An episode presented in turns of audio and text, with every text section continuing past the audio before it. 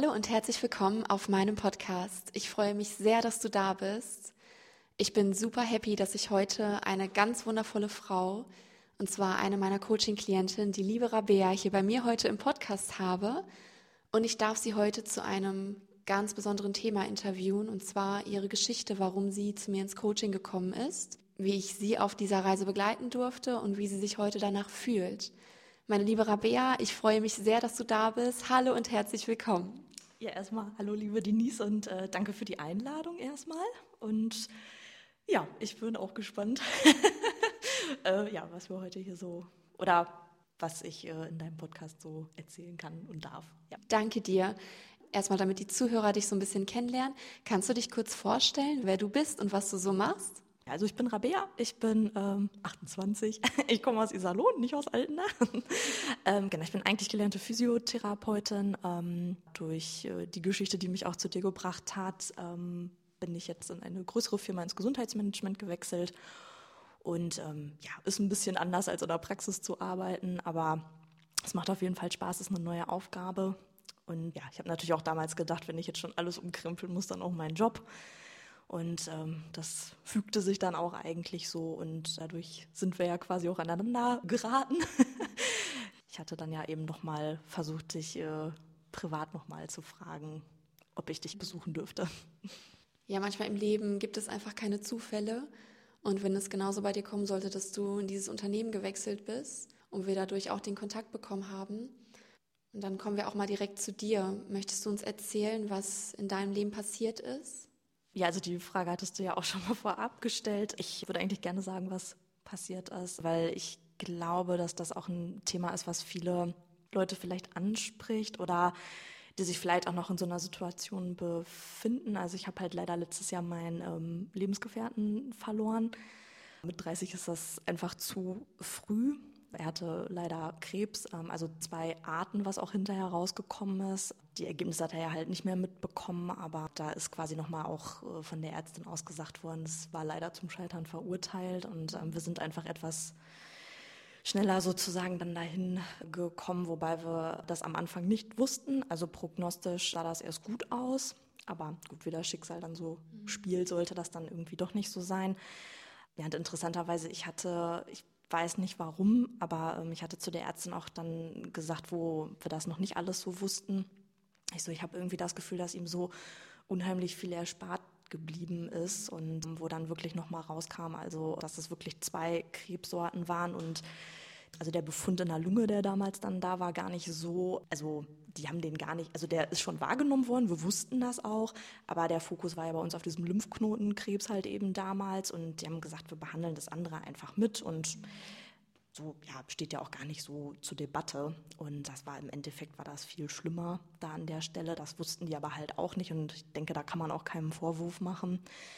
Wie das halt so ist, ne, kommt dann ja oft später raus. Deswegen, also ging jetzt halt bei uns auch sehr schnell. Das waren dann wirklich nur vier Monate.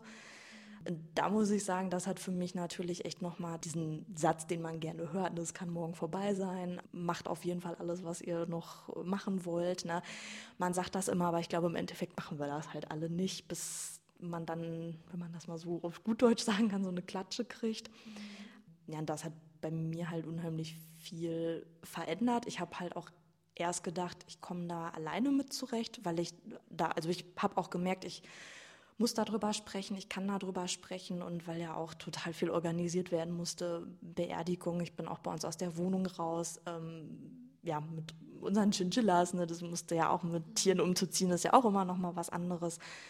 Ja, die Band, die wir zusammen hatten, also hobby, hobbymäßig auch Musik gemacht und sowas, ja, war so viel Papierkram auch alles. Und ich habe dann eigentlich gedacht, okay, wo es dann, wo ich dann erst wieder bei meinen Eltern eingezogen bin, dass ich gedacht habe, okay, das reicht äh, erstmal.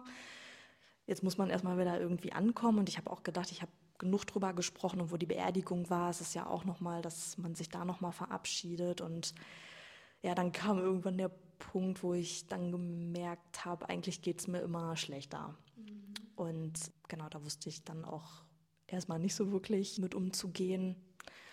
Und ich hatte mir dann auch erst, weil ich wissen wollte, ob ich professionelle Hilfe brauche, das muss ich vielleicht auch noch mal dazu sagen. Das habe ich einmal abklären lassen. Also kann ich, kann ich jetzt vielleicht auch nur jedem empfehlen, der irgendwie einen Verlust hat, ob das jetzt Vater, Lebensgefährte, das eigene Kind ist irgendwie. Also das würde ich auf jeden Fall vorher machen, dass man wirklich einmal zum ähm, Psychotherapeuten geht. Ähm, Im meinem Fall war es halt auch eben Verhaltenstherapeut, also die waren spezialisiert darauf, um einmal abzuklären, ob man das eventuell alleine schafft. Also das gibt es halt auch. Es muss ja nicht immer alles krankhaft sein oder dass man jetzt sagt, ich brauche auf jeden Fall Medikamente. Mhm. Und ähm, das hat er mir halt auch sehr zu verstehen gegeben. Und genau, wo ich das dann wusste, dass er gesagt hat, ich glaube, sie brauchen mich nicht, ich glaube, sie schaffen das ohne mich. Da habe ich dann gedacht, okay, ganz ohne Hilfe schaffe ich es nicht, aber wenn ich die Art von Hilfe nicht brauche, dann eine andere. Und ja, vom Prinzip her kamst du dann tatsächlich, ja. Dankeschön, dass du so offen bist und da auch so viele Worte mit uns teilst und deine Geschichte mit uns teilst. Jeder Mensch hat natürlich immer seine Lebenssituation, das Päckchen, was man mitträgt aber keiner kann sich in den anderen hineinfühlen. Keiner hatte genau die gleiche Situation, wie du sie erlebt hast. Und ich finde, wenn man darüber spricht und das nach außen trägt, ist das eine unfassbar große Stärke. Und ich glaube, dass sich so viele Menschen daraus was nehmen können, was sie selber unterstützt. Deswegen nochmal vielen, vielen Dank, dass ich dich hier dazu darüber befragen kann und dass du einfach das mit uns nochmal teilst. Als du gemerkt hast, dass du dir doch Unterstützung dabei benötigt hast. Was war das für ein Gefühl, was du in dem Moment hattest? Wie kam das auf, dass du gemerkt hast, ich, ich brauche da doch etwas, wo ich vielleicht mal drüber reden kann oder wo ich meine Gefühle und Gedanken verarbeiten kann? Erstmal muss ich sagen, hat sich das tatsächlich nicht, also nicht so gut angefühlt für mich, aber einfach, weil ich das von mir nicht gewohnt bin oder ich, ich kannte das von mir nicht. Also ich glaube auch gerade so durch meinen Job oder kann man, glaube ich, für alle Physiotherapeuten ein bisschen mitsprechen. Also man ist ja nicht nur für die Knochen verantwortlich, man äh, unterhält sich ja auch mit seinen Patienten und es ist einfach wirklich dieser Modus, dass man da sagt, also was ich auch einfach nur professionell finde, dass man da ja auch eben zuhört, aber man ist immer die Person, die dann halt eben da ist, ne? also die sich einfach das Leid oder Trauer auch von anderen dann halt anhört, also versucht auch zu sagen, hey, wir schaffen das und in drei Wochen dann tut die Schulter auch nicht mehr weh, wenn wir das jetzt so und so machen, dass man wirklich immer gut zuredet und halt auch sagt, der Weg wird jetzt zwar hart, aber zusammen kriegen wir das hin.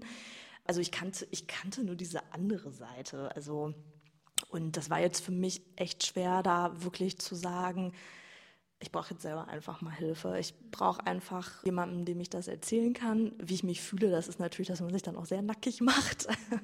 Kenne ich vielleicht ein bisschen vom Singen, aber das ist auch nochmal was anderes dann. Aber man, ich sag mal, also man macht sich da seelisch einfach auch nackt. Und ich denke gerade, wenn man, kann ich auch immer nur sagen, ich habe ja einfach wirklich meine große Liebe verloren. Ähm, und ich muss auch sagen, es macht, glaube ich, keinen Unterschied, ob man jetzt verheiratet war oder ob man 30 Jahre oder drei Jahre zusammen war. Das ist einfach, wenn man weiß, da, das ist mein Zuhause, da war ich zu Hause, dann ist das halt immer schlimm. Also, und da habe ich erstmal verstanden, so wie einen das auch innerlich irgendwie zerreißt.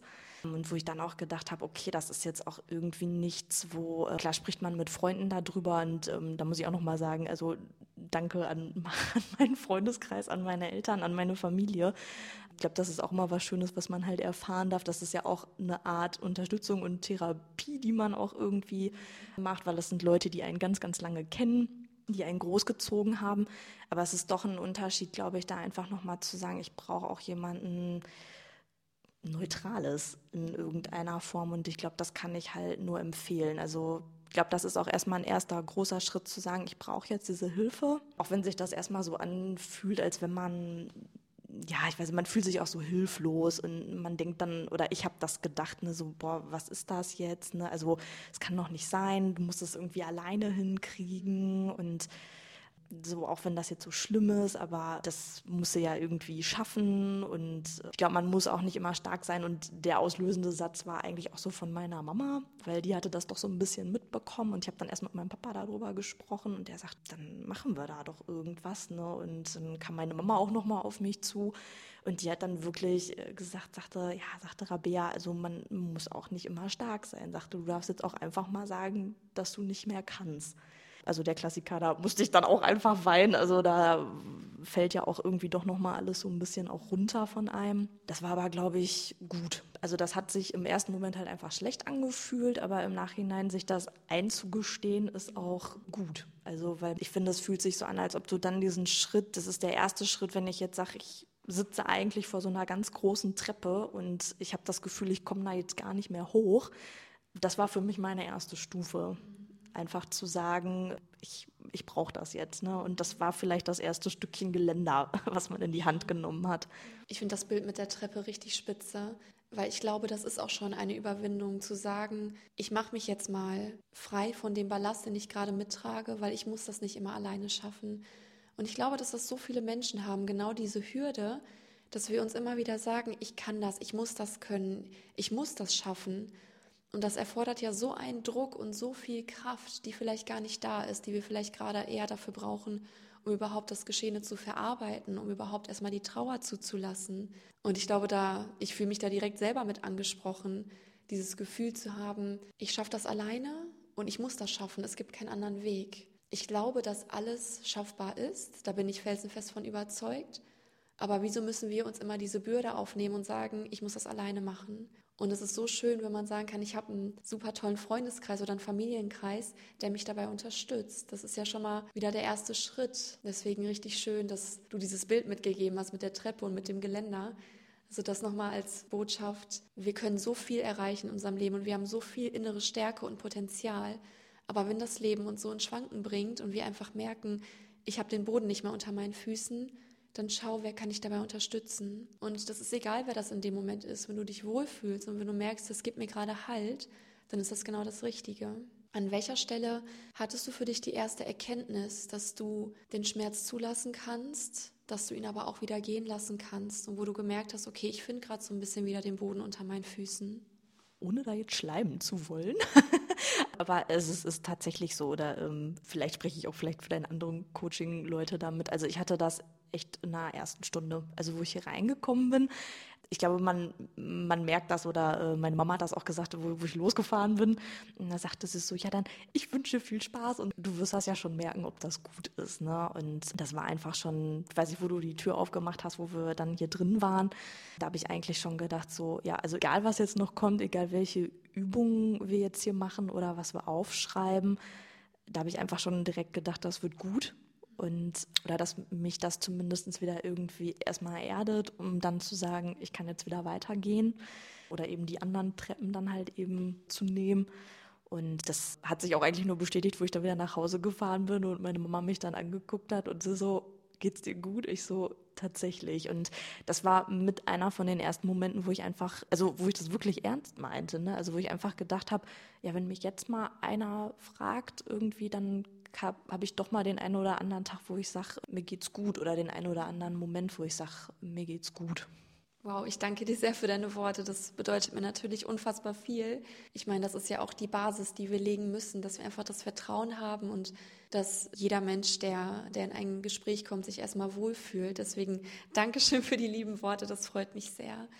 Ich möchte gerne auf das Thema kommen, sich selber auch mal einzugestehen, mir geht es gerade gut. Ich glaube, dass das in so einem Prozess auch manchmal ganz schwierig ist, sich dem Außen gegenüber zu sagen, jetzt gerade geht es mir gut. Weil ich glaube, oft haben wir das Gefühl, wenn was Schlimmes passiert ist, dürfen wir uns das nicht erlauben. Dass wir jetzt gerade einen Moment haben, wo es uns gut geht oder wo wir wieder am Lachen sind. Hattest du da auch die ein oder andere Erfahrung? Also das auf jeden Fall. Ich glaube, das ist halt genauso ein großes Thema wie, äh, wie lange darf ich mich schlecht fühlen oder wie lange darf ich trauern. Und ja, ich, ich glaube, da gibt es einfach, also erstmal gibt es da, glaube ich, keinen Faden für. Also was ich festgestellt habe in der Zeit ist einfach, es macht jeder komplett anders. Ob man das jetzt bei dem einen gut oder schlecht findet, ich denke, das darf sich keiner rausnehmen. Also das muss auch jeder für sich selber machen. Aber was ich sagen muss, das ist jetzt zwar eine persönliche Meinung, aber das habe ich in der Zeit festgestellt, es gibt definitiv einen Punkt, wo man sich befindet, ist ein bisschen schwierig, das auszudrücken, aber wo man dann, glaube ich, einfach sagt, nicht kann ich das jetzt, sondern will ich das. Und das ist echt was, das kann ich jetzt auch nur jedem ans Herz legen. Es gibt bestimmt ganz am Anfang, wo man sagt, ich kann nicht, ich, es ist mir alles zu viel und ich kann mich da jetzt gerade nicht mit mir beschäftigen, weil auch andere Sachen dann erstmal wichtiger sind, wie Beerdigung, wenn das alles ansteht und so. Ich denke, das soll auch alles so sein. Und man ist dann auch völlig abgelenkt und in, wie in so einem Tunnel und man arbeitet das auch alles ab und man hat dann so ganz hässliche Momente irgendwie alleine. Also das ist auch, ähm, wenn man dann mal weinen muss, das ist absolut grausam. Also ich habe das festgestellt, ich habe das als sehr, sehr schlimm empfunden, weil das einfach ein anderes Weinen ist. Es tut zwar auch gut im Nachhinein, aber ähm, dieser Moment, wenn man da erstmal drin ist, ist echt schrecklich, finde ich. Also da, das kann man auch, glaube ich, keinem erklären, wer es jetzt nicht selber irgendwie durchmacht oder durchgemacht hat. Aber so nach einer gewissen Zeit, äh, finde ich, gibt es schon so einen Punkt, wo man echt sagen kann, da geht es jetzt echt ums Wollen. Mhm. Weil ich denke auch, es ist leichter, sich in, also sich in diesem schlechten Gefühl auch irgendwie zu suhlen. Also, es, also nicht, dass man das nicht darf. Wir dürfen alle trauern, egal wie lange diese Zeit halt ist. Aber äh, es gibt echt so einen Punkt, wo man auch sagen muss, ähm, ich muss da auch wieder hochkommen. Und wenn ich da jetzt an meinen verstorbenen Lebensgefährten halt denke, ist das, hat, er hat das auch immer gesagt, das war gar nicht im Zusammenhang damit, aber er sagte, ja, weißt du, wenn ich mal irgendwann ins Gras beißen sollte, ähm, so dann nehmt euch eure Zeit, aber dann sauft euch einen hinterher. Also, also, das war so, also er war ja selber lustig und hatte Spaß am Leben und so. Und das, ich glaube, das ist auch so was. Das ist, glaube ich, dieser erste Punkt, wo man dann auch mal dran denkt, was hätte derjenige für einen auch gewollt. Und ähm, ich glaube nicht, dass der gewollt hätte, dass man sich da halt eben hinsetzt und jetzt nur verkriecht und so, hey, die Sonne darf jetzt nie wieder für dich scheinen oder so. Also das sehe ich da auch äh, tatsächlich so, dass er das irgendwie nicht gewollt hätte. Was man dann ja auch von anderen hört, ne? also ähm, von unseren Freunden halt auch. Und ich glaube, das ist einfach echt so ein wichtiger Punkt. Und ich glaube, wollen ist da das richtige Wort. Also man kann, glaube ich, irgendwann nicht mehr sagen, das ist, nein, ich kann nicht und bitte lass mich damit in Ruhe. Das geht dann echt darum, dass man das nicht will. Weil ich muss ganz ehrlich sagen, auch die Coaching-Termine oder äh, auch wenn man nochmal so mit Freunden gesprochen hat darüber oder mit seiner Familie, das ist unbequem. Das ist super. Also ich, ich verstehe auch jeden, der da erstmal sagt, so, boah, das ist mir so unangenehm irgendwie, weil das ist echt anstrengend. Es ist so anstrengend, mit sich selber ins Gebet zu gehen und auch einfach vielleicht da mal ähm, sagen zu müssen, so, ja, das ist jetzt auch alles scheiße auf gut Deutsch.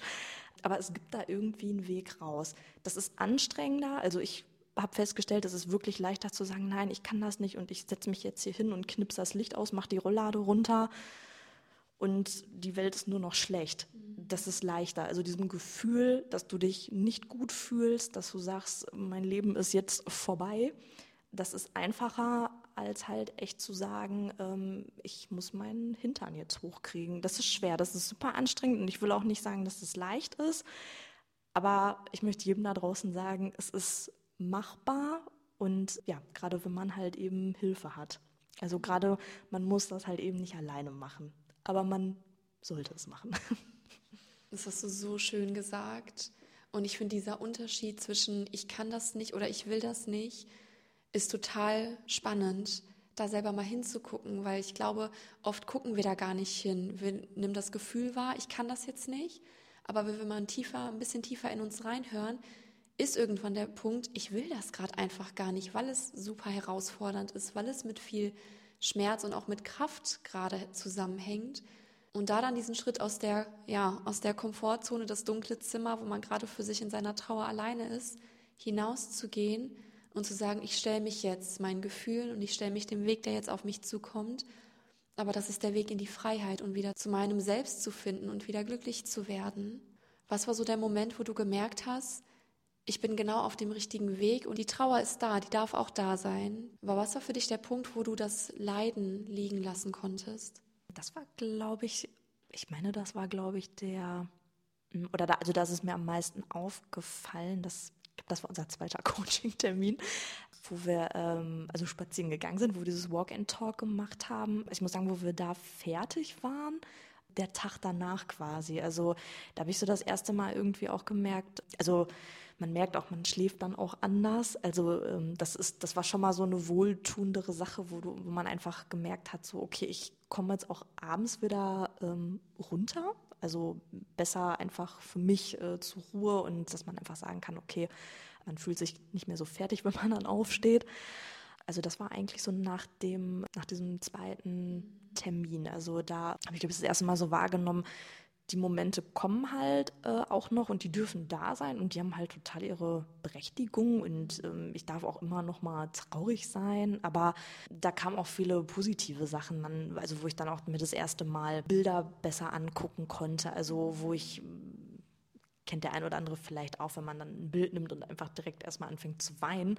Ähm, da war einfach dieser Moment so, hey, ich kann mir das angucken und fange eher an zu lächeln oder Videos von der Band, von irgendwelchen Auftritten, dass man die dann halt auch ähm, sich nochmal angeschaut hat und oder selbst meine Mama hat das in der Zeit irgendwie gesagt, sagte, hey, guck mal, ich habe hier Urlaubsbilder gefunden, wo wir zusammen im Urlaub waren und äh, die hatte sich dann halt auch angeguckt ne, und sagte, ich habe jetzt irgendwie zwar fürchterlich geweint, aber ähm, also ja, er war auch so eine Mischung so aus Freudentränen, weil es auch irgendwie eine schöne Erinnerung halt war. Also das war ich glaube, da war es so am präsentesten. Also ich denke, das ist wahrscheinlich auch immer so ein bisschen, dass sich das alles aufbaut, dass man immer so ähm, eine kleine irgendwie da dran kommt, dass man sagt so, hm, gut, der Tag war jetzt auch schon mal ein bisschen besser oder der, der Morgen war besser. Aber so dieser zweite Coaching-Termin war da doch sehr einschneidend. Also, weil wir da, ähm, ja, weil ich da dann doch den Tag gemerkt habe, okay, ich kann das jetzt eher so im Guten auch zulassen, also dass ich mir doch sage, ich darf traurig sein, aber ich sollte halt nicht traurig sein, dass er nicht mehr da ist. So, weil für mich ist er nicht weg. Also ich muss halt auch sagen, eine Erinnerung kann einem keiner nehmen und in meinem Herz ist es immer. Und ja, ich feiere quasi die Zeit, die wir halt zusammen hatten. Und ja, das konnte ich da in dem Moment dann auch sagen. Also das war ja, das war alles keine Bestrafung, das war alles irgendwie ein Geschenk, auch also selbst mit dieser Erkrankung, weil wir da bis zum Schluss zusammen sein durften. Oder also weil wir wirklich wir waren ja wirklich ja zu zweit halt, ne? Und äh, wo ich dann auch gedacht habe, ja, das war auch irgendwie das, was er wollte. Und da habe ich auch erstmal verstanden, das ist so die größte Liebeserklärung aller Zeiten, weil ich glaube, die kann auch einer 150 Mal ich liebe dich sagen, aber mit dem, wenn er irgendwie gemerkt haben sollte, dass das in irgendeine Richtung läuft, wo er dann nicht mehr da ist, was für ihn jetzt dann, glaube ich, auch eher eine Erlösung war, dann trotzdem zu sagen, wir gehen nicht ins Krankenhaus, ich möchte zu Hause bleiben und ich möchte bei dir bleiben. Ja, das war eigentlich, wo ich das dann erstmal verstanden habe oder auch so gesehen habe, weil ich auch mal gedacht habe, ja, war nie so der Mann der ausschwänglichen Worte, er hat das immer anders gemacht, das musste man halt auch dann verstehen. Ne? Aber da habe ich gedacht, das, ja, das passt halt hundertprozentig und wahrscheinlich war das auch die ganze Botschaft dahinter, ja. Oh, das rührt mich unheimlich. Also, das habe ich dir ja auch schon gesagt, das Coaching mit Rabea war für mich eins der intensivsten, weil ich selber in dem Zeitpunkt noch in einem Prozess war der Trauer, wo ich ein ähnliches Thema verarbeitet habe und wo ich mir auch erstmal gedacht oder viele Gedanken gemacht habe, ob ich gerade die richtige Ansprechpartnerin für sie bin, ob ich ihr, wo ich selber noch im Prozess bin, ihr überhaupt Unterstützung geben kann. Meine Intuition hat gesagt, es gibt keine Zufälle und wir haben uns nicht aus Zufall getroffen und ich bin unfassbar dankbar, dass sich unsere Wege gekreuzt haben, weil durch deine Geschichte was ich dadurch lernen konnte, dass ich dich in diesem Weg auch begleiten durfte, ist nicht in Worten zu beschreiben für mich. Und ich danke dir wirklich vom ganzen Herzen, dass du zu mir gekommen bist und dass du mir so viel Offenheit entgegengebracht hast und wir diesen Weg gemeinsam gehen konnten. Und auch dadurch, dass ich an deiner Seite war, warst du auch, obwohl das nicht unser Thema, sage ich mal, war, aber auch auf meiner Seite dabei und konnte es mir auch dabei helfen, dass ich Dinge noch weiter erkenne. Deswegen wollte ich so gerne dich in meinem Podcast haben, weil es einfach so eine schöne Erfahrung war, die ich so gerne teilen möchte.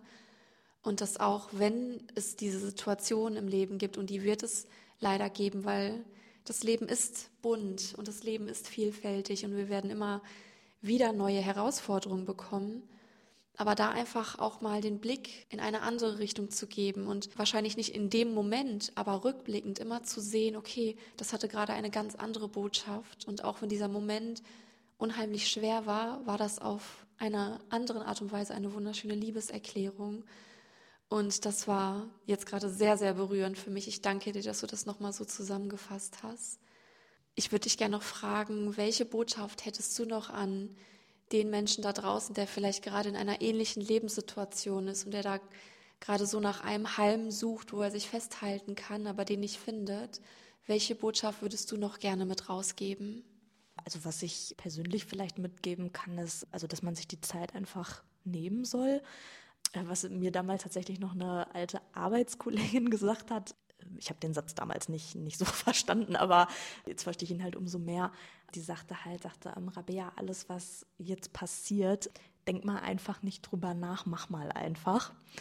Und ich glaube, das ist irgendwie auch ganz wichtig. Also ähm, jeder, der sich da irgendwie in so einer Situation befindet, ähm, ja, klar, man sollte erstmal alles zu Ende bringen. Also dass man sagt, klar, wenn jetzt vielleicht der Fall eingetreten ist, dass man denjenigen dann leider verloren hat, ähm, dass man natürlich erstmal seinen Soll da auch macht. Und aber wenn dieser Moment da ist, äh, wo man sagt, okay, jetzt äh, geht es um mich, ja, also erlauben, traurig zu sein für den Moment. Also es tut auch gut, wenn das rauskommt. Also ich kann keinem empfehlen, irgendwelche Tränen oder so zu unterdrücken. Ähm, ich weiß, dem einen oder anderen fällt das bestimmt schwerer oder leichter.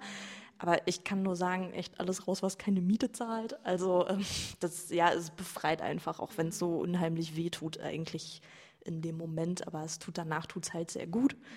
Und äh, ja, weil eine Bekannte auch mal gesagt hat, ja, Tränen waschen die Seele. Ich denke, da ist auch was dran.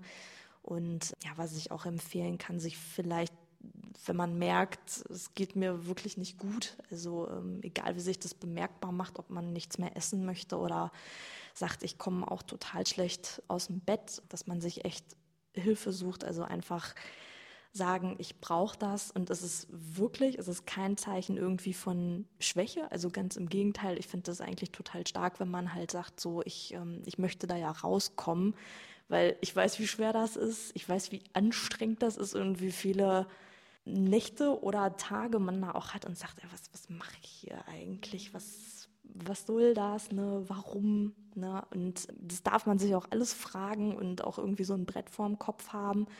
Aber wirklich gehen und sich Hilfe suchen, vielleicht empfehlungsweise wirklich einmal erst im professionellen Rahmen, weil ich denke, es wird auch bei jedem anders sein. Aber es ist auch, wie ich die Erfahrung gemacht habe, es ist auch gut zu wissen, wenn man dann sagt, hey, in der Form braucht man das äh, nicht das ist ja auch in Ordnung. Alles andere ist auch völlig in Ordnung.